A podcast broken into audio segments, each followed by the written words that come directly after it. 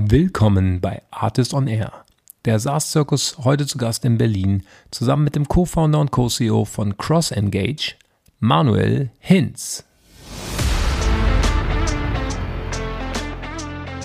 Ich glaube, die Entscheidung darüber, ob jetzt Co-CEO eine gute Idee ist oder nicht, das auch so zu nennen, ich glaube, die wird sich in den nächsten Jahren erst irgendwie zeigen.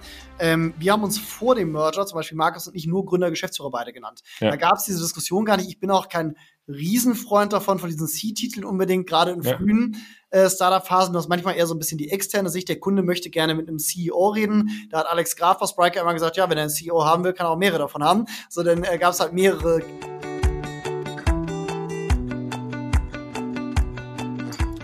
Zehn Jahre Manuel Hinz, Unternehmertum in Berlin. Das fing an mit Hypergrowth bei Daily Deal, zusammen mit den beiden Heilemann-Brüdern aufgebaut, bis zum Exit gebracht. Danach eigener Startup-Versuch mit Toloreo, einem Preisvergleich für Reifen, der nicht aufgegangen ist, mit dem gemeinsamen Investor Florian Heilemann dann wieder eingestellt, um wieder mit Project A an Bord danach CrossEngage zu gründen. Wir haben über seine aktuelle Firma gesprochen, wie es läuft, wie groß die ist, aber vor allem auch, warum er sich entschieden hat, relativ früh schon an ein anorganisches Wachstum zu denken und mit GPredictive eine Firma aus Hamburg dazu gekauft hat. Wie das läuft und warum er jetzt dann Co-CEO ist, ob das gut funktioniert, wie die beiden Teams zwischen Berlin und Hamburg im ICE pendeln, darüber haben wir gesprochen und da wünsche ich euch ganz viel Spaß mit dem Podcast zusammen mit Manuel Hinz, dem Co-Founder und Co-CEO von CrossEngage und mit mir, Matthias Ernst.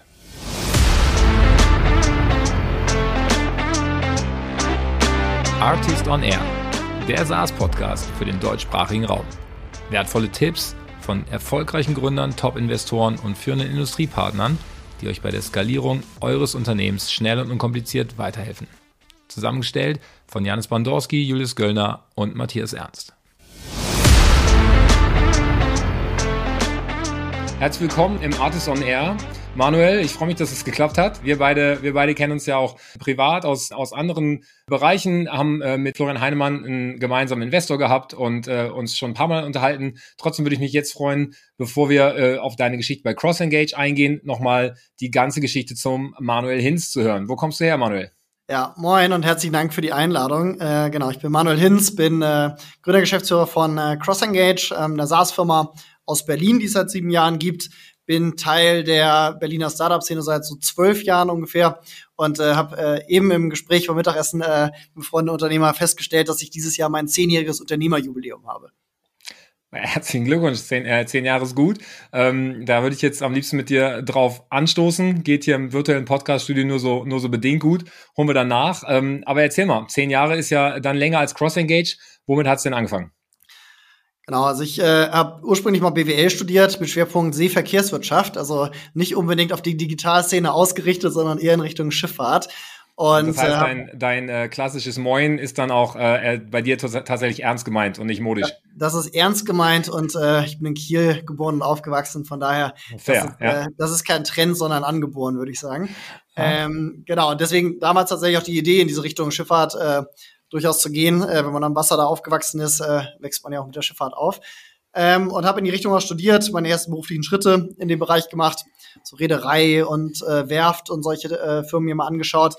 Aber 2009, 10 so, als ich dann auch an dem Punkt war, kurz vor Ende des Studiums, die Entscheidung treffen musste, was ich weitermache, war es für die Schifffahrt ja nicht gerade die einfachste Zeit. Und gleichzeitig hatte ich bei den ersten beruflichen Schritten auch gemerkt, dass die doch sehr traditionellen Strukturen in der Schifffahrt vielleicht nicht unbedingt meinem Charakter entsprechen und ein anderes Berufsumfeld mir auch passen könnte. Und meine zweite Leidenschaft war schon immer dieses ganze Digitale. Im Ehrenamt war ich immer der sich auch um Website und Newsletter und solche Themen gekümmert hat und habe mir dann ein bisschen intensiver die Startup-Szene in Berlin angeschaut, die dann ja gerade wieder anfingen aufzublühen mit so Firmen wie Zalando, die gerade gegründet worden waren.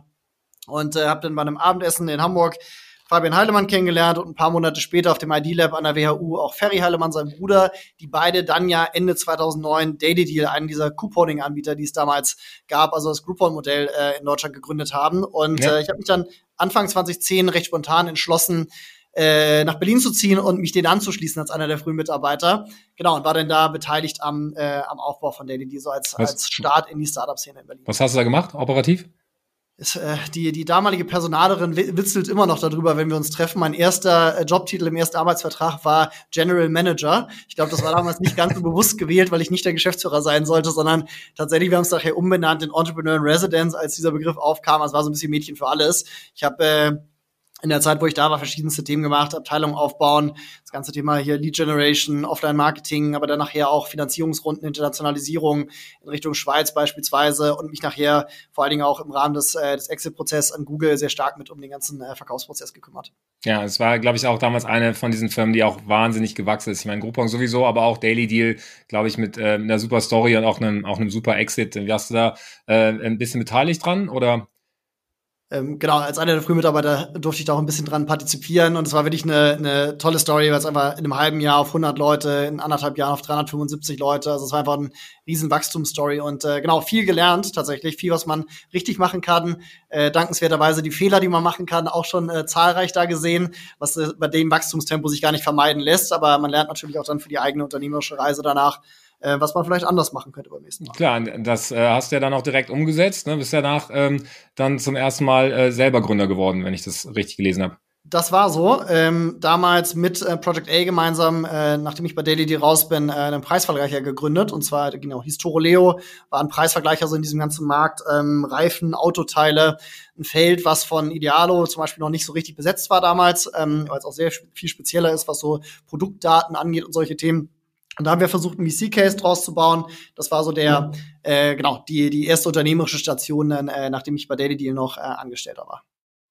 Okay, und das hast du dann, glaube ich, aber auch nur 2 Jahre gemacht. Das ging relativ schnell, oder? Genau, und nach anderthalb Jahren waren Florian Heilemann, der damals mit Project A Erstinvestor war, und wir beide uns einig, uns vor Weihnachten getroffen zum Meeting, beide mit dem Ziel, dem anderen zu sagen, ich glaube, das wird kein VC-Case mehr. Wir waren uns glücklicherweise sehr einig und haben dann noch ein halbes Jahr geschaut, was wir aus der Firma machen, gab verschiedenste Überlegungen und haben es dann ein halbes Jahr später und deswegen auch nach 2 Jahren haben wir die Plattform verkauft an Delticom, die läuft heute weiter unter dem, also unter der Domain Reifen.de als Preisvergleicher, machte in deren Ökosystem Sinn, so mit vielen Reifen-Shops und einem Reifen-Testseite dann auch noch einen Preisvergleicher dazu haben, aber war halt kein Standalone-VC-Case, der schnell genug wachsen konnte, um auch den VC-Kriterien gerecht zu werden. Ja, ich glaube, Delticom hatte davon ja auch den Reifen TiRendo, glaube ich, war das, ne, von Project A abgenommen, gekauft. Genau so war das. Und die Grundhypothese war tatsächlich dann, was zu bauen, was vergleichbar war im Rocket-Universum zu Zalando und Ladenzeile, nämlich mit Zalando einen Shop zu haben und mit Ladenzeile eine Metasuche darüber zu haben. Mhm. Das war die Idee mit TiRendo als Shop und Toloreo als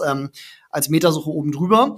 Also Preisvergleicher ist ja die Metasuche, aber die Voraussetzungen haben wir dann gemerkt, sind ganz andere. Zum einen ist das Thema Produktdaten in diesem Automarkt extrem schwierig, da fast kartellartige Strukturen, würde ich sagen, allein an diese Daten zu kommen, ist fast unmöglich. Und auch die Suche, während Ladenzeile ja sehr stark vom Longtail lebt, dass es einfach unendlich viele Suchbegriffe in diesem Fashion-Bereich gibt. Rote Schuhe mit Absatzgröße 38 vorne offen, so klassischer Longtail-Suchbegriff.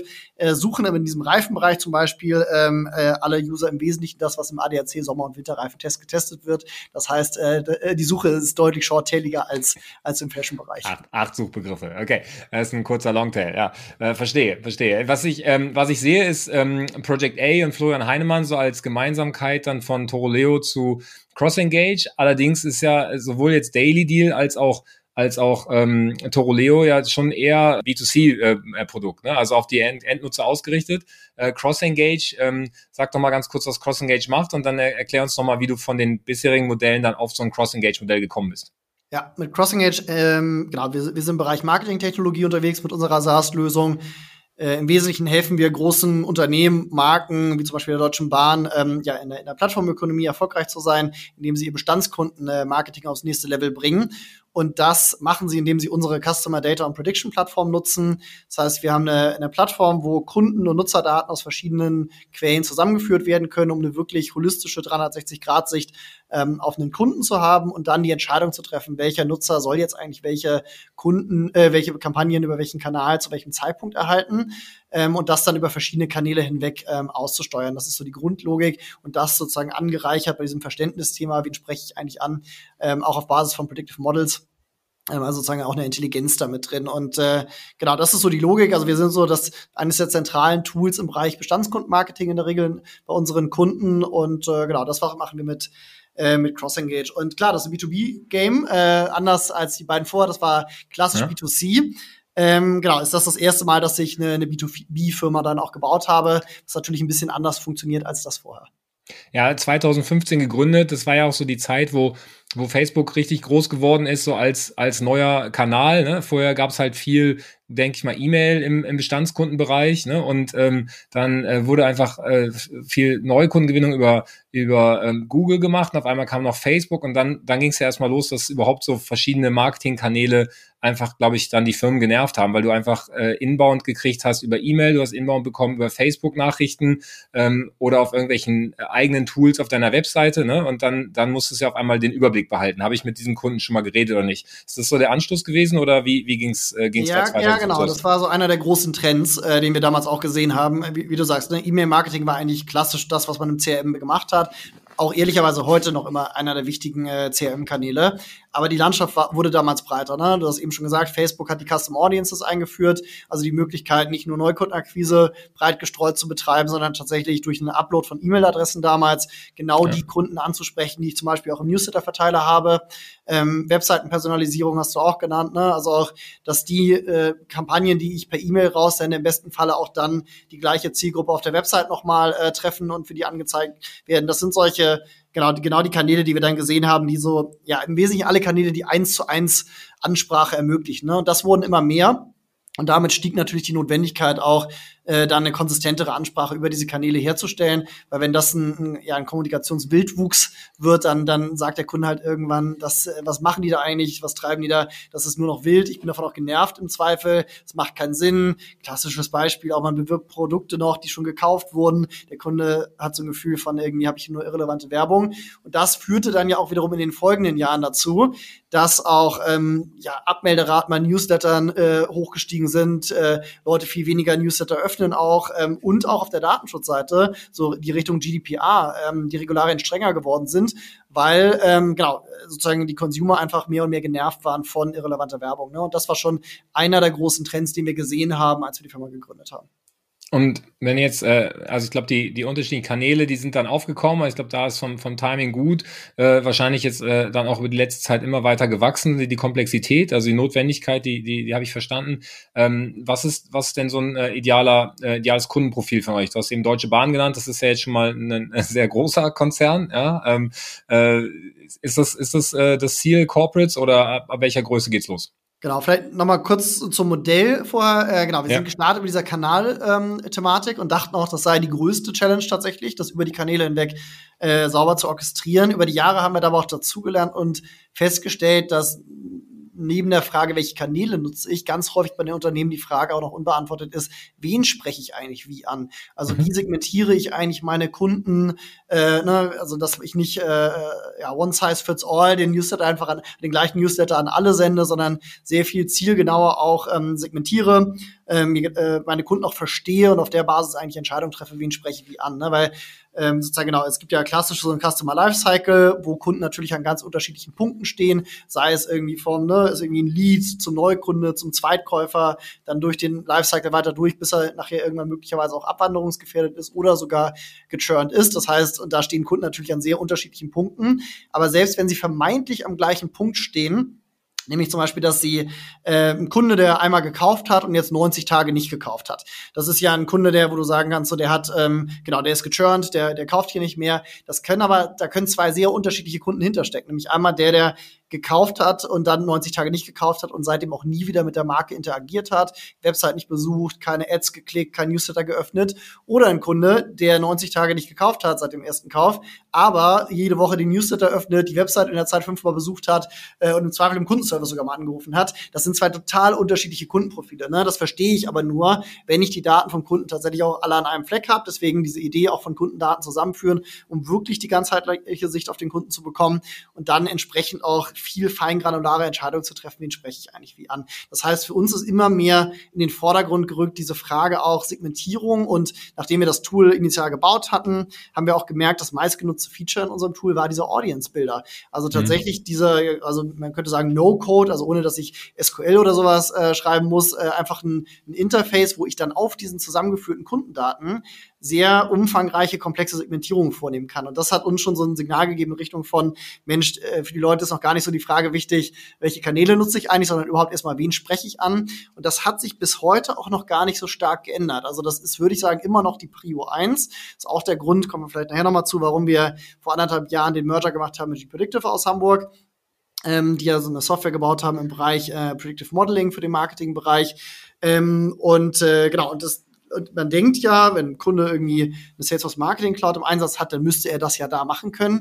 Und das ist nämlich zum Beispiel ein Trugschluss. Wir sprechen mit immer mehr Unternehmen, die so einige der großen Marketing Clouds im Einsatz haben, wie zum Beispiel Salesforce, und die extreme Probleme haben, dort zu segmentieren. So ganz einfache Selektionen, wie irgendwie Kunde ist weiblich oder männlich und ist irgendwie Alter größer gleich 30 oder so. Sowas kriege ich dann auch hin. Aber alleine schon so Selektionen, welche Produkte aus welcher Kategorie, von welcher Marke hat er mal gekauft oder solche Themen. Sowas ist überraschenderweise auch in der Salesforce Marketing Cloud zum Beispiel nicht so einfach möglich, ohne teilweise dann doch wieder so eine Salesforce eigene Programmiersprache, die so dann SQL-mäßig ist, anwenden zu müssen. Und das stellt Marketingabteilung vor Herausforderungen, weil sie auf einmal für eine Segmentierung doch wieder zur BI oder Data Science oder Tech sogar laufen müssen, da Ressourcen bekommen müssen, und das am Ende dazu führt, dass leider sozusagen doch das passiert, was man nicht machen will, nämlich die One-Size-Fits-All-Lösung. Alle kriegen den gleichen Newsletter, weil die richtigen Segmentierungen gar nicht möglich sind. Ne?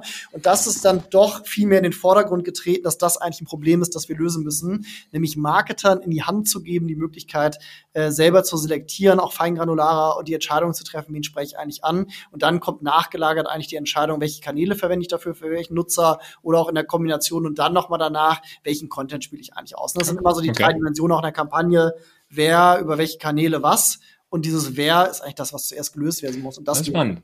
Also ich habe verstanden, also die Segmentierung ist offensichtlich wichtig, weil die Leute es nutzen. No-Code ist wichtig, weil es sozusagen die Usability erhöht und auch die Abhängigkeit von anderen Menschen, Ressourcen, Verfügbarkeiten einfach reduziert. Ja, das kenne ich, das verstehe ich auch. Was zahle ich denn jetzt dafür, wenn ich CrossEngage einsetzen will? Genau, das sind klassisches SaaS-Modell tatsächlich, wie das immer so ist, so ein Base-Fee, variable Komponente da drin. Wir gucken uns da sehr stark so die Nutzermenge an, oder Kundenmenge an, die unser Kunde in der Datenbank hat, weil natürlich daran auch sowas wie irgendwie Datenmengen und solche Sachen, also wir haben relativ starke so Big-Data-Infrastruktur bei uns, weil wir mit sehr großen Mengen Kundendaten umgehen. Wenn wir sozusagen jeden Touchpoint, den ein Kunde hat, bei uns in der Datenbank haben, sind das entsprechend große Datenmengen, und je nach Kundengröße bewegt sich das jährlich im 5- bis 6-stelligen Bereich.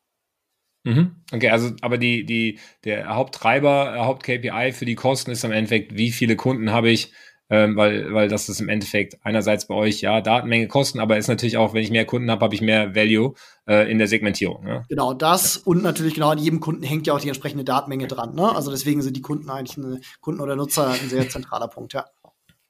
Okay, und dann komme ich jetzt zurück zu meiner Deutschen Bahn-Frage. Ab welcher Kundengröße geht ihr dann rein, weil tendenziell wäre das Modell ja dann flexibel runterskalierbar auf Leute mit ganz wenig Kunden, verursachen wenig Arbeit, wenig Daten, müssen dann sehr günstig sein, aber machen dann wahrscheinlich in der Akquise keinen Spaß und im Onboarding, also irgendwo, wo fängt der ideale Kunde an?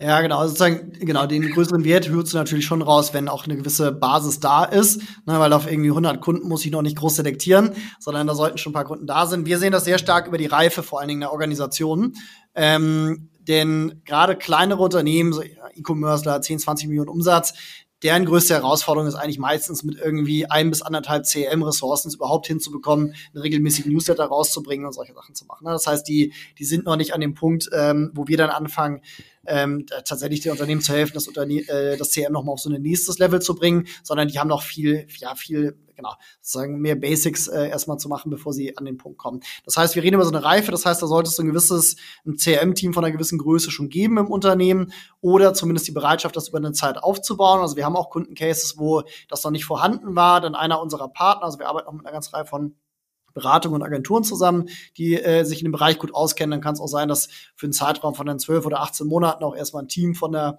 Beratung noch an Bord ist und dann nach und nach intern aber ein Team aufbaut. Also es sollte aus unserer Sicht schon immer ein Ziel sein, auch intern die Kompetenz aufzubauen.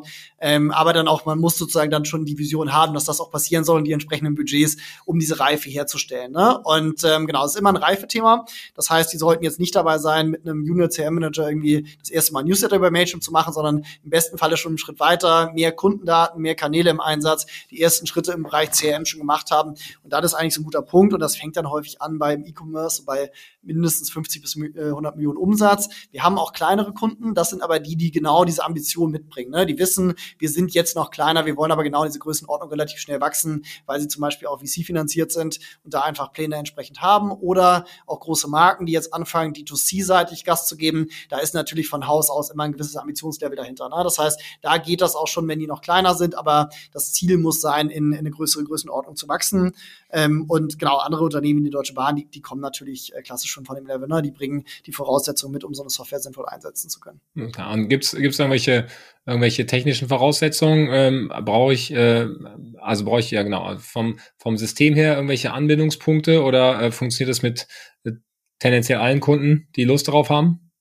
Genau, also beim Start steht klassischerweise immer ein Implementierungsprojekt. Das heißt, die Kundendaten aus verschiedenen Quellen müssen ja zu uns rein. Das heißt, da guckt man sich auch schon, also wir gucken uns im Verkaufsprozess schon sehr genau an, wie ist da die Datenlage eigentlich. Andere, ich sag mal, größere Anbieter würden sagen, ja, das kriegen wir schon alles hin, unterschreiben dann erstmal den Vertrag und legen mit dir los. Wir machen immer im Rahmen des Sales-Prozesses einen Datenworkshop, wo wir uns schon mal mit den Teams auch hinsetzen und sehr genau anschauen, wo liegen Kundendaten heute eigentlich. Das können sehr schnell sehr viele Quellen auch werden. Ne? Also im Shopsystem liegen natürlich Daten bei dem E-Commerce da klassischerweise, aber auch Shopsystem ist ja schon Frontend und Backend. Ne? Das sind eigentlich schon zwei Datenquellen. So Stammdaten vom Kunden und Bestellung liegen im Backend, im Frontend hast du die ganzen Verhaltensdaten. Dann hast du im Kundenservice häufig Daten, du hast vielleicht nochmal schon ein bisschen aufbereitete Daten im Data Warehouse liegen und so weiter und so fort. Ne? Das heißt, da kommen schnell auch mal 5, 6, 7, 8 Datenquellen zusammen. Und da schaut man sich dann an, in welcher Qualität liegen die vor, habe ich da noch irgendwelche Duplikatsthemen, die ich vorher bereinigen muss, wie sehen Schnittstellen aus, gibt es da nur wöchentliche CSV-Exporte, gibt es da richtige APIs, an die ich es anschließen kann, ne? Also da gucken wir uns sehr genau an, wie die Situation auf der Datenlage ist und vor allen Dingen auch, wie sind die Ressourcen intern vorhanden, um dann auch entsprechende Anbindungen vornehmen zu können? Oder müssen wir einen Partner mitbringen, der sowas macht? Das heißt, da schauen wir uns im Sales-Prozess sehr intensiv an, wie ist eigentlich die Ausgangslage und auf der Kanalseite.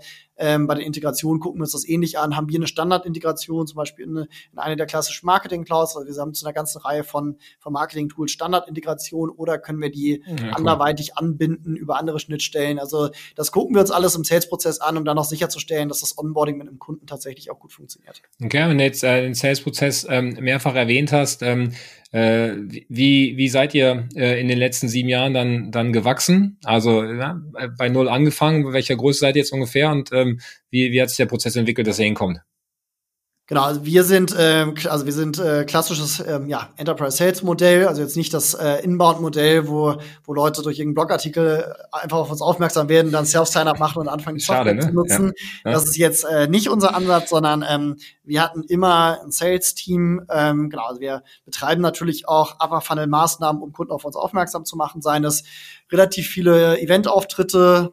Mein Mitgründer Markus hält sehr viele, sehr exzellente Vorträge zum Thema Bestandskundenmarketing in allen Facetten, ist auch bei der OMR zum Beispiel regelmäßiger Deep Dive Referent. Wir sind da sehr präsent in diesem ganzen Bereich. Ja, alle Events, die es eigentlich rund um das ganze Thema Marketing, Bestandskundenmarketing gibt, machen natürlich aber auch Online-Maßnahmen, eine Reihe von weiteren Themen, auch Outbound klassisch. Das heißt, füllen den Funnel oben und dann bist du aber nachher sehr schnell bei dem Punkt eigentlich, dass wir eine Demo geben und du in direkten Kontakt bist mit einem potenziellen Kunden. Und wie groß ist euer Sales-Team?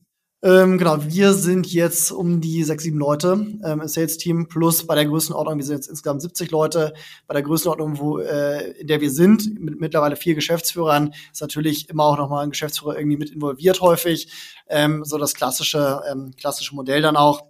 Und genau, und sind dann immer im sehr engen Austausch mit unseren Kunden. Das heißt, wir kennen jeden einzelnen unserer Kunden. Da nutzt keiner das die Software, den wir nie gekannt haben, sondern klassisch Enterprise Sales. Und dann führst du die ab der Demo durch einen Prozess durch. Da spielen natürlich auch Fragen wie Datenschutz und Datensicherheit und sowas eine Rolle, weil wir ja auch mit den Kundendaten, und wir wissen ja aus den letzten Jahren aus Diskussionen da auch, wie wertvoll die sind und wie schützenswert die sind. Genau, haben wir sozusagen großes Vertrauen von unseren Kunden, und das müssen wir halt im Sales-Prozess auch beweisen, was wir aber regelmäßig hinbekommen, was man ja auch daran sieht, mit welchen Kunden wir zusammenarbeiten von der Größenordnung her. Und deswegen ist das jetzt auch nichts, was man irgendwie in 2 Wochen macht, sondern in der Regel dauert der Prozess da auch ein bisschen länger und dann folgt irgendwann. Ja, wie lange? Wäre jetzt meine nächste Frage. Ja, das hängt stark davon ab, wann man den Kunden trifft im Prozess, ob der an dem Punkt ist, dass wir den eigentlich ab Tag 0 inspirieren, jetzt den nächsten Schritt zu machen im Bereich Bestandskundenmarketing, oder ob der mit einem fertig ausgearbeiteten RFP, also einer Ausschreibung, auf uns zukommt. Das macht schon einen riesen Unterschied, wo der selber im Prozess steht. Und dann würde ich sagen, alles zwischen 2 und 6 Monate. Ja. Gibt mal Cases, wo man auch sehr viel schneller mal ein POC schon startet. Gibt auch mal Fälle, große Unternehmen, wo es auch mal länger dauert, weil du natürlich dann auch Jahresbudgetthemen da auf einmal drin hast und so. Aber ich würde mal sagen, so wenn die so an einem vernünftigen Prozess im Sales-Prozess selber stehen, dass sie eigentlich auch wissen, dass sie kaufen wollen, so zwischen 2 und 6, 2 und 4 Monate, das ist so der Regelfall. Ja, okay. Und jetzt hast du eben gesagt, 5- bis 6-stellige Umsätze pro Kunde. Auf welche Größe seid ihr jetzt gekommen? Wie viele Kunden oder was ist so eure ARR aktuell? Genau, wir haben rund 80 Kunden, mit denen wir arbeiten. Und das ist ja, wo stehen wir umsatzseitig? Im mittleren Millionenbetrag, einstellig. Also haben wir schon einen Weg genommen, aber sind natürlich nicht nur organisch gewachsen, sondern, ich hatte das ja schon angedeutet, haben einen Merger gemacht vor anderthalb Jahren und sind dadurch auch anorganisch gewachsen. Das heißt, sozusagen das Umsatz natürlich auch, der sich aus 2 Firmen ergibt, die wir da zusammen haben. Ja, ihr hattet GPredictive, hast du eben auch schon gesagt, habt ihr 2020, habt ihr den Merger gemacht, Hamburger Firma, die halt vor allem so ein Forecasting-Modell, glaube ich, gebaut hat, ne? Das muss man erklären, aber das erklärt auch, warum ihr 4 Geschäftsführer jetzt seid. Ihr seid sozusagen zusammengegangen und habt da jetzt ein relativ großes Führungsteam. Das finde ich auch spannend. Aber sag mal, was GPredictive macht, dann gehen wir mal auf diese Führungsstrukturen. Ja, wir sind zu zweit gestartet in Berlin und sind dann 2020 gemerged mit GPredictive aus Hamburg. Die waren, sind auch vor ähnlichen Zeitraum wie wir gestartet, also erst Consulting in diesem ganzen Bereich Customer Lifetime Value Modeling gemacht, kommen auch akademisch aus dem Bereich und haben dann irgendwann festgestellt, dass wenn man diese Beratungsprojekte macht, es eigentlich keine so richtige Software gibt, die perfekt dafür geeignet ist, sondern in diesem ganzen Bereich Predictive Models gab es eigentlich, oder AI auch im Marketing, würde ich mal sagen, im weiteren Sinne, gab es entweder so eingebaute Blackbox-Funktionen in Marketing-Tools, also klassisch im E-Mail-Marketing-Tool, sowas wie Send-Time-Optimization, wo du aber nicht so richtig hinterschauen kannst, was steckt da eigentlich hinter. Oder es gab auf der anderen Ende der Skala, gab es dann halt Data Scientists, die in Python oder R sich ihre eigenen Modelle gebaut haben. Aber in der Mitte gab es nichts so richtig. Und das war der Ausgangspunkt von den Hamburgern, zu sagen, Mensch, da müsste man doch mal eigentlich eine Software bauen, die da in der Mitte sitzen kann, die zum einen die 2 Zielgruppen hat, nämlich Data Scientists und Marketer.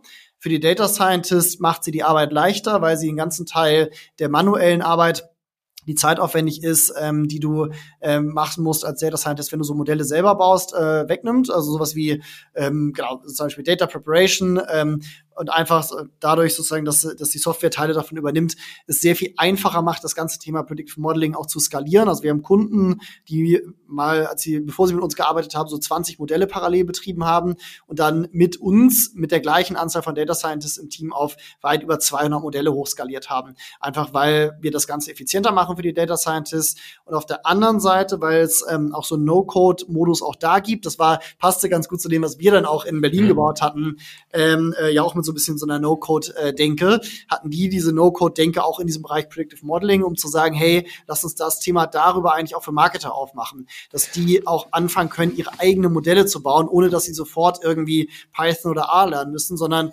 über formularbasierten Ansatz, würde ich mal sagen, schon ziemlich fortgeschrittene Modelle sich zusammenstellen können. Und, also wie seid ihr zu dem Punkt gekommen? Ich stelle mir jetzt einfach vor, du baust mit deinem Co-Founder zusammen an der Firma, ne? Ich sag's jetzt, bist jetzt dann im mittleren Millionen ARR-Bereich, das ist ja auch schon mal super, aber das ist ja auch viel Arbeit, da hinzukommen, gerade dann noch bei Enterprise Sales. So, an welcher Stelle kommt man auf die Idee zu sagen, hey, lass doch nochmal eine andere Firma reinmergen? Ja, das war 2019, nach ungefähr 4 Jahren. Das war so das erste Jahr, wo wir so ins exponentielle Wachstum gekommen sind. Also wir sind ja 15 gegründet, wie du schon gesagt hast. 16 hatten wir so eine längere Beta-Phase. 17, 18 waren wir mit unserem Thema Customer Data Platforms noch sehr früh im europäischen Markt. Da fing das Thema in den USA gerade an zu laufen. Deswegen haben wir viel Market Education gemacht, viele Vorträge gehalten. Es gab ein CDP-Institute in den USA, das haben wir nach Europa gebracht und solche Sachen. Also da haben wir viel dem Markt überhaupt erstmal erklärt, was eine CDP ist. Und dann Anfang 2019 änderte sich die Lage und wir merken auch auf den Messen, die Leute kamen auf einmal und sagten so, hey, wir wollen dieses Jahr eine CDP kaufen. Customer Data Plattform. Genau, ne? Customer Data Plattform. So, das war das erste Mal. Und das sah man entsprechend auch in den Umsatzzahlen. Das war das erste Jahr, wo wir über 100% Year-by-Year gewachsen sind. Und das war aber gleichzeitig der Zeitpunkt, wo ich zum Board gegangen bin und gesagt habe, guck mal, wir fangen jetzt hier an, ganz gut organisch zu wachsen. Ich sehe aber eine weitere Möglichkeit, nämlich anorganisch auch zu wachsen, weil wir von unseren Kunden links und rechts immer gefragt werden, könnt ihr nicht auch entweder auf der Daten- oder auf der Engagement-Seite, also bei den Kanälen, mehr anbieten? Wir würden das auch von euch nehmen. Wir sitzen ja als Tool sehr stark wieder die Spinne im Netz mit diesen ganzen Integrationen. Das heißt, die Kunden haben gesagt, könnt ihr nicht auch links oder rechts nochmal mehr? Wir sahen relativ viele europäische Martech-Firmen, die auch noch keine Riesengröße hatten und alle eigentlich noch so ein bisschen unterkritisch waren, gerade im Vergleich zu den Amerikanern. Mit vielen von denen haben wir gepartnert, nämlich auf dieser Tech-Ebene. Und daraus kam so langsam die Überlegung, wie wäre das eigentlich, wenn diese Tools irgendwie ein Tool wären? Und dann kamen so andere Themen dazu, GDPR, irgendwie mehr Interesse an europäischen Martech-Firmen, eine ganze Reihe. Und dieser Martech-Markt, ich weiß nicht, ob du mal diese Chief Martech Landscape gesehen hast, mit ein paar tausend Logos drauf von Martech-Firmen in der Welt. So, die ist über die Jahre immer weiter gestiegen. Da waren am Anfang ein paar hundert drauf und jedes Jahr hat die sich gefühlt verdoppelt bis verdreifacht, bis da irgendwann mal 7.000 Firmen drauf waren, was für mich relativ klar war, es wird da eine Konsolidierung in dem Markt auch über die Jahre geben. Und dann haben wir gesagt, okay, da gibt es so viele Punkte, die dafür sprechen. Entweder, sozusagen, warum gestalten wir diesen Trend nicht aktiv mit und konsolidieren hier zum Beispiel, obwohl wir natürlich von der Umsatzgröße eigentlich noch nicht an dem Punkt waren, wo du das tun würdest. Das macht man ja eigentlich erst so ab, wenn du mit einem Private Equity Fonds redest, die würden sagen, so ab 10 Millionen ARA bist du so an dem Punkt, wo du das Kernelement für einen Plattform-Play sein könntest. Deswegen die Frage, ja, aber wenn es halt aus den Kundengesprächen halt irgendwie so prädominant war, dann ergibt das ja auch Sinn. Ne? Technisch waren wir natürlich sehr, durch diese zentrale Lage im CRM-Tech-Stack sehr prädestiniert dafür. Ne? Und das war dann der Grund. Und das Board hat gesagt, ja, gute Idee, lass uns mal den Markt anschauen. Ich habe da mit vielen europäischen Martech-Firmen gesprochen, in Frankreich, in Deutschland, in Italien. Mit Board meinst du insbesondere eure bestehenden Investoren, weil ihr von denen dann auch Geld bräuchtet, beziehungsweise die dafür offen sein müssen, dass sie noch mehr Geld aufnehmen müssen, um sowas dann stemmen zu können. Ja, das natürlich so eine strategische Kernentscheidung ist, ob man in der doch relativ frühen Phase M&A betreibt, dass das schon eines der strategischen Themen war, was wir dann auch mit dem Board diskutiert haben. Weil normalerweise gab es ja in der deutschen Startup-Szene eher eine Abneigung gegen solche Merger-Themen oder M&A-Themen insbesondere, die zu früh zu machen. Ich glaube, das hat sich geändert die letzten Jahre, auch durch viele erfolgreiche Beispiele, wie es auch gut funktioniert hat. Im B2C-Umfeld, Delivery Hero ist ja auch sehr stark über M&A nachher gewachsen zum Beispiel, aber auch im B2B-Bereich gibt es, glaube ich, gute Beispiele und ich würde am Ende auch sagen, dass unser Merger auch ein Erfolg war, wo solche Sachen dann doch auch tatsächlich funktionieren. Und okay, wenn ich jetzt ein Founder bin von einer SaaS-Firma in der Runde und vielleicht solche Gedanken schon mal hatte, aber mich nicht zu lange bisher damit beschäftigt habe. Vom Prozess, wie seid ihr rangegangen oder wie würdest du, nachdem du es gemacht hast, wie würdest du es jetzt dem nächsten Founder empfehlen, ranzugehen? Wie habt ihr den Markt gescreent, wie habt ihr die Opportunities bewertet? Habt ihr Partner drin gehabt, Agenturen oder Berater? Genau, also ich habe den Prozess vor allen Dingen gemacht, also ich bin, nachdem das Board generell grünes Licht gegeben hat, bin ich losgelaufen, habe mir eine Liste gebaut von Firmen, die in Frage kommen würden. Für uns war das klar, wir wollen das mit der europäischen Firma erstmal machen. Auch gerade als erster Versuch sozusagen eines Mergers, die räumliche Nähe auch zu haben, nicht gleich sofort mit einem Amerikaner zusammen. In Europa habe ich mir angeschaut, welche Martech-Firmen gibt es. Ein paar kannte ich natürlich schon, weil wir mit denen schon gepartnert haben. Ich habe mir das so in den Bereichen, wo es inhaltlich Sinn machen würde, das Produkt zu ergänzen, angeschaut, welche Firmen gibt es da und hatte nachher eine relativ lange Liste von Firmen, habe Kontakt aufgenommen, häufig entweder kannte ich die oder per LinkedIn die Gründer auch angeschrieben, viele Treffen gemacht, ist ja sozusagen dann auch nicht nur Produkt, sondern auch Chemie, das muss ja auch zwischen den Gründern passen, das heißt, mit vielen auch getroffen, Gespräche geführt und am Ende diese Liste immer weiter runter kondensiert auf nachher eine Top 10, Top 3 und auch Top 1 Liste, würde ich sagen, dass dann relativ schnell klar war, GPredictive könnte da gut passen. Zum einen, weil es produktseitig eine schlaue Ergänzung für uns war. Wir waren immer ein regelbasiertes System. Das heißt, der Erfolg unserer Software hing stark davon ab, wer es verwendet hat. Und mit diesen Predictive Models, was ja am Ende sozusagen unter dem Stichwort AI dann auch sozusagen man das packen könnte, hast du auf einmal die Intelligenz nicht mehr nur vom Computer, sondern auch in der Software. Das heißt, da hatten wir drüber diskutiert, dass es der sinnvolle Weg für unsere Software wäre. Und das war eigentlich das passende Stück, um das sehr viel schneller auf die Straße zu bringen. Wir kannten die Gründer schon seit ein paar Jahren. Also wir hatten schon 3 Jahre vorher mal Kontakt. Wir hatten auch ein bisschen gemeinsam Sales- und Marketing-Aktivitäten gemacht. Wir hatten schon mal 3 gemeinsame Kunden. Das heißt, da gab es so ein paar Elemente, die eigentlich dafür sprachen, dass das ganz gut funktionieren könnte. Und genau, sind dann in intensivere Gespräche eingestiegen, wie so ein Merger aussehen könnte. Ne, du bist ja am Ende dann auch vor allen Dingen, welche Firma ist was wert? Wie sehen so Austauschverhältnisse auch aus? Und daneben aber auch, passt das kulturell? Haben wir eine gemeinsame Vision, wo das danach auch hingehen soll? Du musst die Investoren von beiden Seiten mitnehmen. Das heißt, das ist schon ein Stück Arbeit. Aber wir haben das komplett in-house gemacht. Das heißt, wir hatten jetzt auf der Transaktion keinen, also außer Anwälten, die natürlich die Verträge gemacht haben, ja, keinen klassischen Berater sonst dabei. Sondern okay. Das haben wir stark wie stelle ich es mir vor? GPredictive kenne ich jetzt von vorher nicht. Wie groß waren die in dem Moment? Also 2020? Die waren so 25 Leute in Hamburg, genau, bisschen kleiner als wir, aber ein bisschen profitabler als wir, also sozusagen, aber deswegen, ja, jetzt nicht vollkommen andere Größenordnung, ich glaube, das war auch hilfreich, deswegen ist es auch ein Merger, ne, weil wir schon sozusagen in gewissen Dimensionen, zumindest auch in der gleichen Größenordnung unterwegs waren, das war jetzt irgendwie nicht Faktor 10 zwischen den beiden Firmen, deswegen, genau. Okay, also ihr positioniert es als Merger, nicht als Acquisition und wenn ich es richtig gesehen habe, ist jetzt auch, du bist jetzt Co-CEO, und einer der GPrediction-Gründer ist der zweite Co-CEO von dem jetzt gemergten. Ja, genau. Und genau, wir sind 4 Gründer jetzt an Bord, genau, CTO, CMO und 2 Co-CEOs. Das Thema Co-CEOs ist immer ein spannendes, also auch Investoren sprechen einen ja darauf an. Das war, ich glaube, vor vielen Jahren noch überhaupt nicht beliebt. So ein bisschen, ich glaube, Investoren wollen wissen, wen sie an den Eier packen können, sagte letztens ein Berater zu mir. Genau, das ist so. Ja, das, aber wir sehen es in vielen Firmen, dass sich über die letzten Jahre entwickelt hat. Ähnlich wie diese Sicht auf M&A. Auch in früheren Phasen hat sich, glaube ich, auch die Sicht auf Co-CEOs so ein bisschen entwickelt, weil es Beispiele gibt wie Spryker zum Beispiel mit dem Alex Graf und dem Boris Loschkin, die ja auch Co-CEOs von Anfang an waren. Ich glaube, was wichtig ist, ist, dass du eine klare Aufgabentrennung hast. Die haben wir in dem Fall. Ich kümmere mich sehr stark um die Außenwelt, würde ich sagen, das ganze Thema Investor Relations, M&A, strategische Partnerschaften. Das heißt, genau, ich habe auch meine Teams in dem Zuge abgegeben, die ich intern noch hatte, und konzentriere mich komplett nach außen, während sich Björn dann sehr stark nach innen konzentriert, genau, da auch deutlich mehr Verantwortung für Teams hat an der Stelle. Und wir haben dann eine klare Aufgabentrennung, die, glaube ich, wichtig ist, und dann funktioniert das aber auch. Ne? Und dann ergänzt man sich durchaus gut, weil man sich als Sparringspartner gegenseitig hat und genau, bisher sind wir da nicht in eine Situation gelaufen, wo das Gefühl war, das ist jetzt irgendwie problematisch mit Co-CEOs, sondern an vielen Stellen sogar hilfreich. Ich glaube, bei Spryker war es eher so. Die Frage, die ich jetzt als Investor stellen würde, ja, auch, ich sage jetzt mal, die ich erstmal als Informatiker stellen würde oder Mathematiker, Co-CEO ergibt für mich jetzt erstmal vom Wording nicht so viel Sinn, weil CEO für mich Chief Executive Officer ist halt der letztendlich Entscheidende in der Firma. Ja. Ich verstehe das, wenn eine Firma 2 Geschäftsführer hat. Ja, das ist halt dann auch nicht das CEO-Modell. Co-CEO ist ein bisschen Widerspruch in sich, so rein vom Wording her. Ich glaube, wenn man eine Doppelspitze hat, ja, und das ist am Ende, ja, dann ist doch die entscheidende Frage, wer trifft denn die Entscheidung, wenn ihr beide euch mal, also, ne, wenn es eine größere strategische Entscheidung gibt für die Firma und ihr seid euch halt hart nicht einig, was passiert dann? Ja, das ist, die Entscheidung treffen wir weiterhin im Viererkreis tatsächlich auch. Mhm.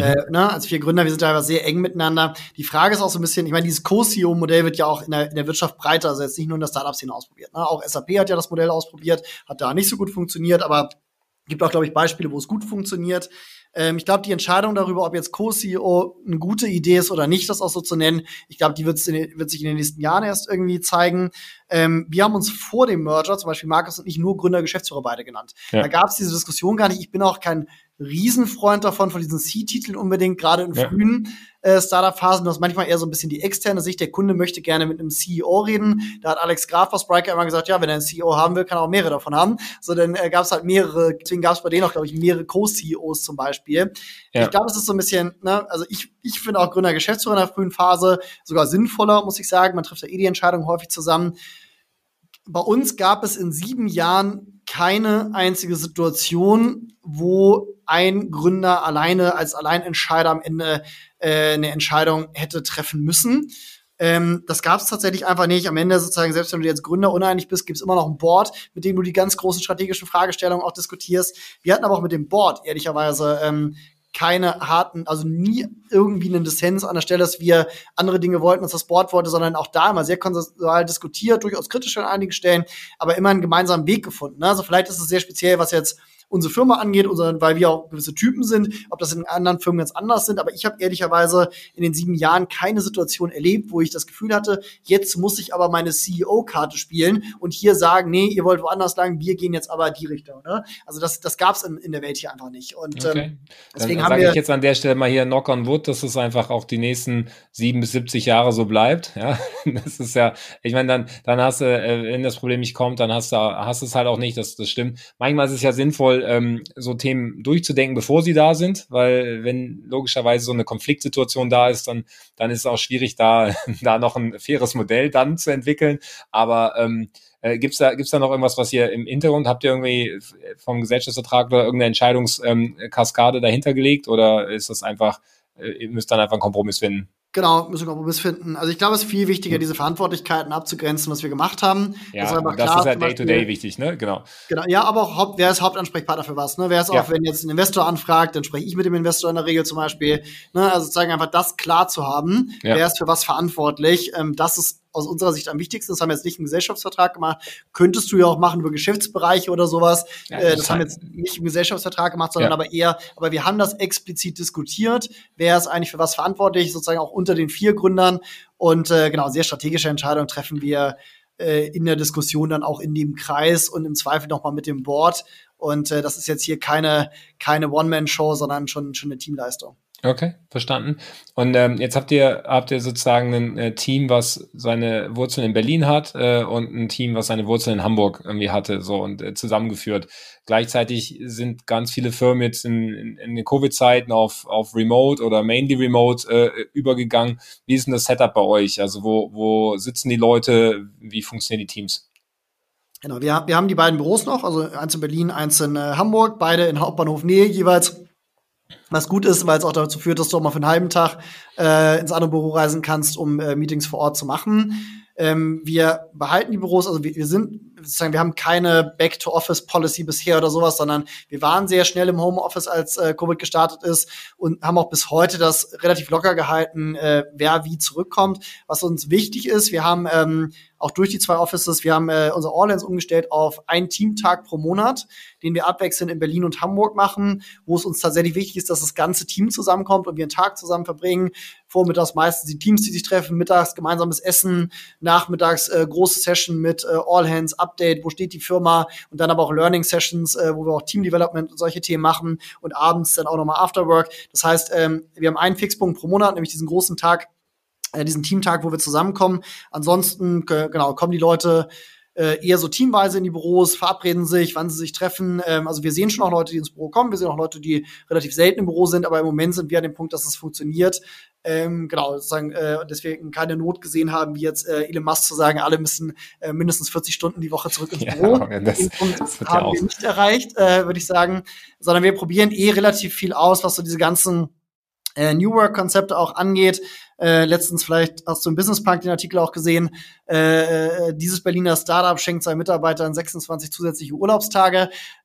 Das waren wir. Ich glaube, ich würde die Headline nicht so formulieren, sondern ein bisschen anders. Aber wir haben Anfang des Jahres entschieden, dass wir erstmal probeweise, und der Probedurchlauf läuft aber sehr gut, eine 9/10-Regelung einführen. Das heißt, jeder zweite Freitag bei uns ist ein Recharge-Day, wo die Mitarbeiter frei entscheiden können, wie sie die nutzen, ob für Fortbildung oder soziale Zwecke oder auch einfach nur für Recharge tatsächlich. Das überlassen wir denen komplett, das wollen wir auch gar nicht wissen. Und die Freitage generell sind bei uns meetingfrei. Das heißt, auch der andere Freitag, der nicht Recharge Day ist, ist meetingfrei. Und das ist ein Konzept, was sehr gut funktioniert. Da gibt es Studien zu, die größte ist in Island gemacht worden, die rausgefunden hat, mit ein paar tausend Leuten, die rausgefunden hat, 4-Tage-Woche macht eigentlich zur 5-Tage-Woche keinen Unterschied in der Produktivität. Wir probieren das jetzt selber gerade aus. Erfahrungen bisher sind auch ziemlich gut damit.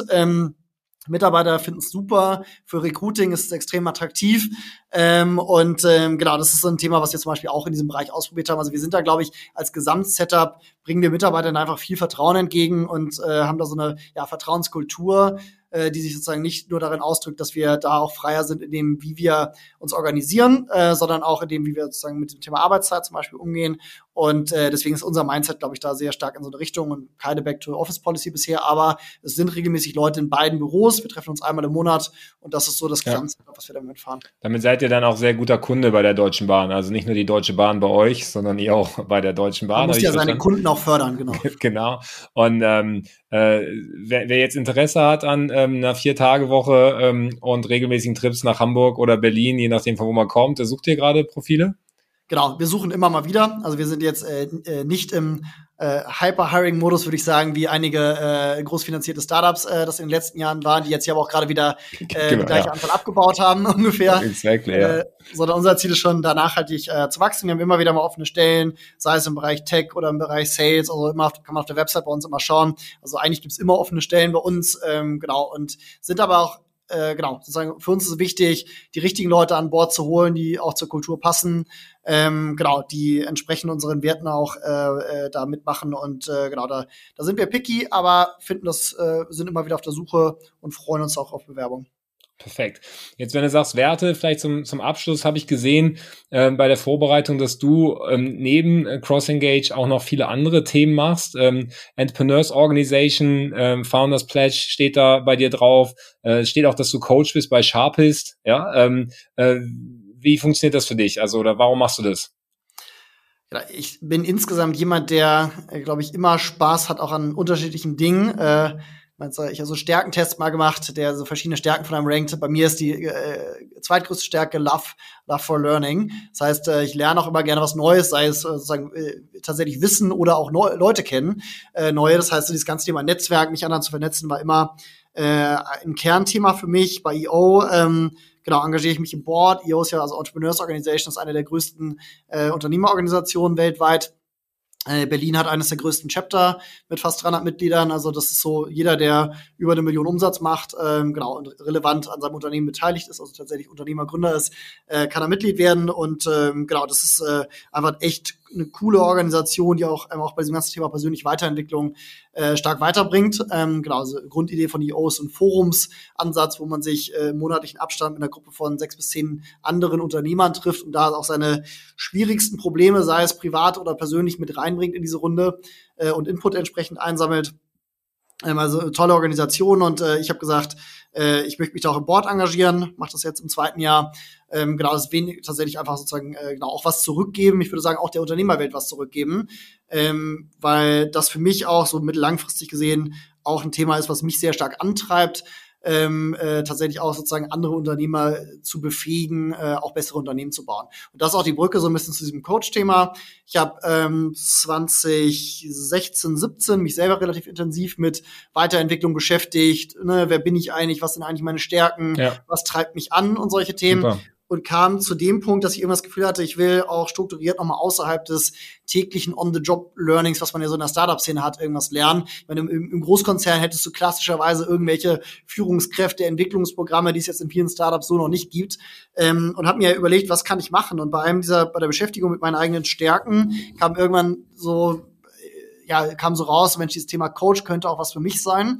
Und habe mich vorher auch immer selber schon mal häufiger coachen lassen und dachte so, ja Mensch, eigentlich spannendes Thema, und habe mir dann die Coaching-Ausbildung in Berlin angeschaut, die es so gibt, und habe am Ende 2018 eine einjährige Ausbildung gemacht an der Quadriga-Hochschule in Berlin und coach seitdem nebenbei auch immer mal wieder Gründer, Unternehmer.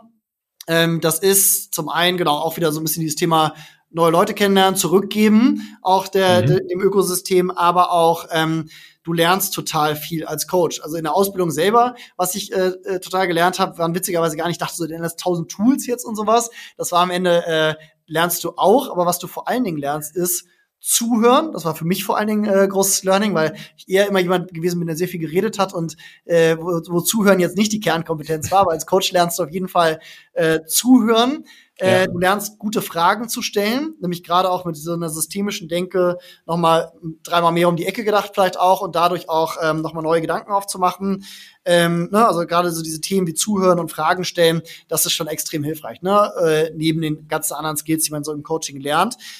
Und wenn du Leute coachst, kriegst du nochmal einen anderen Blick. So, weil dann coachst du jemanden, der eine Entscheidungssituation hat und du denkst natürlich in dem Moment auch selber drüber nach. Das heißt, du wirst die ganze Zeit auch in andere Situationen reingeworfen, die andere Leute gerade haben und kannst eigentlich mitlernen. Das heißt, wenn du nachher selber irgendwann als Gründer oder als Führungskraft eine ähnliche Situation hast, hast du mit jemandem anders die Situation eigentlich schon mal durchdacht. Das heißt, das ist eigentlich eine kontinuierliche Selbstschulung als Führungskraft und Gründer auch, die du als Coach machst. Das heißt, das ist nicht ganz uneigennützig, auch als Coach tätig zu sein und hilft mir, glaube ich, auch super in meiner Gründerfunktion bei CrossEngage.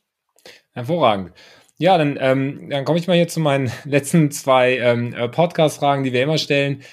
Dass du beim Artist Summit dabei bist, das weiß ich ja. Ihr habt euch sogar mit dem gesamten Gründerteam angemeldet. Finde ich super. Was dürfen wir denn da für euch zaubern, beziehungsweise erwartet ihr von dem Event? Ich glaube, auch da, ne, ich sagte ja, Netzwerke sind auch eines meiner Stärken. Ja. Und, passt gut, ne? Ja, wir sind sehr früh, also damals schon 2015, 16, als das noch ein super kleines Event war, in die USA geflogen, Markus und ich, zu der ersten großen SaaS-Konferenz da. Da war das wirklich sozusagen noch kein Vergleich mit der Größe, die heute hat, um auch zum einen die Leute aus der Szene kennenzulernen, die im SaaS-Bereich schon erfolgreicher sind als wir, aber auch natürlich, um Wissen einzusammeln. Waren da noch in Dublin häufig dabei bei den entsprechenden Konferenzen und ich glaube, in Deutschland fehlte so eine immer, ne? Und deswegen finde ich es mega cool, dass ihr das jetzt angeschoben habt, weil dieser ganze SaaS-Bereich ist ja in den letzten 5, 6, 7 Jahren so massiv gewachsen hier und ist, glaube ich, auch eines der zukunftsträchtigen Verticals hier im deutschsprachigen Markt. Und deswegen mega cool, dass ihr das als Konferenz aufsetzt und Konferenz natürlich zum einen immer neues Wissen irgendwie lernen, neue Dinge lernen, aber zum anderen einfach auch Leute in der Branche kennenlernen. Und da freue ich mich mega drauf. Ja, das sollten wir schaffen. Es sieht aktuell sehr, sehr cool aus. Also was an Leuten angemeldet ist, macht mich da sehr, sehr happy und macht natürlich auch Spaß, den ganzen Tag mit solchen Leuten zu sprechen, wie dir und auch allen anderen, mit denen wir gerade in Kontakt sind. Dann geben wir weiter Gas bis zum 6. Oktober und bis dahin die letzte Frage, die Julius immer am meisten interessiert. Dein Top-Restaurant-Tipp für Berlin. Top-Restaurant-Tipp für Berlin. Im Prenzlauer Berg das Bricole, kleiner Laden, vor 6 Jahren das erste Mal entdeckt. Ich würde sagen, da haben die noch so französische Tapas gemacht, haben sich seitdem extrem gut weiterentwickelt, haben jetzt in diesem Jahr ihren ersten Stern bekommen, sind aber immer noch bezahlbar. Also von daher sozusagen jetzt, solange die Preise da noch nicht steigen, unbedingt noch nutzen, muss man ein ganzes Stück vorher reservieren, weil es ein relativ kleiner Laden ist mit wenigen Tischen, das heißt auf jeden Fall vorher reservieren rechtzeitig, aber Bricole im Prenzlauer Berg ist eines meiner Favorites. Hervorragend, das packe ich in die Shownotes, das klingt gut. Auch für mich als jemand, der im Prenzlauer Berg lebt, noch ein neuer Tipp, das ist doch mal schön, wenn man selber es lernt, im Sinne von Continuous Learning hier. Geile Reise von Hypergrowth bei Daily Deal zu dann auch einem Startup, was kein VC-Case geworden ist und jetzt halt Vollgas bei CrossEngage mit dem Merger mit GPredictive. Super, super Story, Manuel. Ich danke dir für die Zeit und wir sehen uns im Oktober. Danke, bis dann. Ciao, ciao.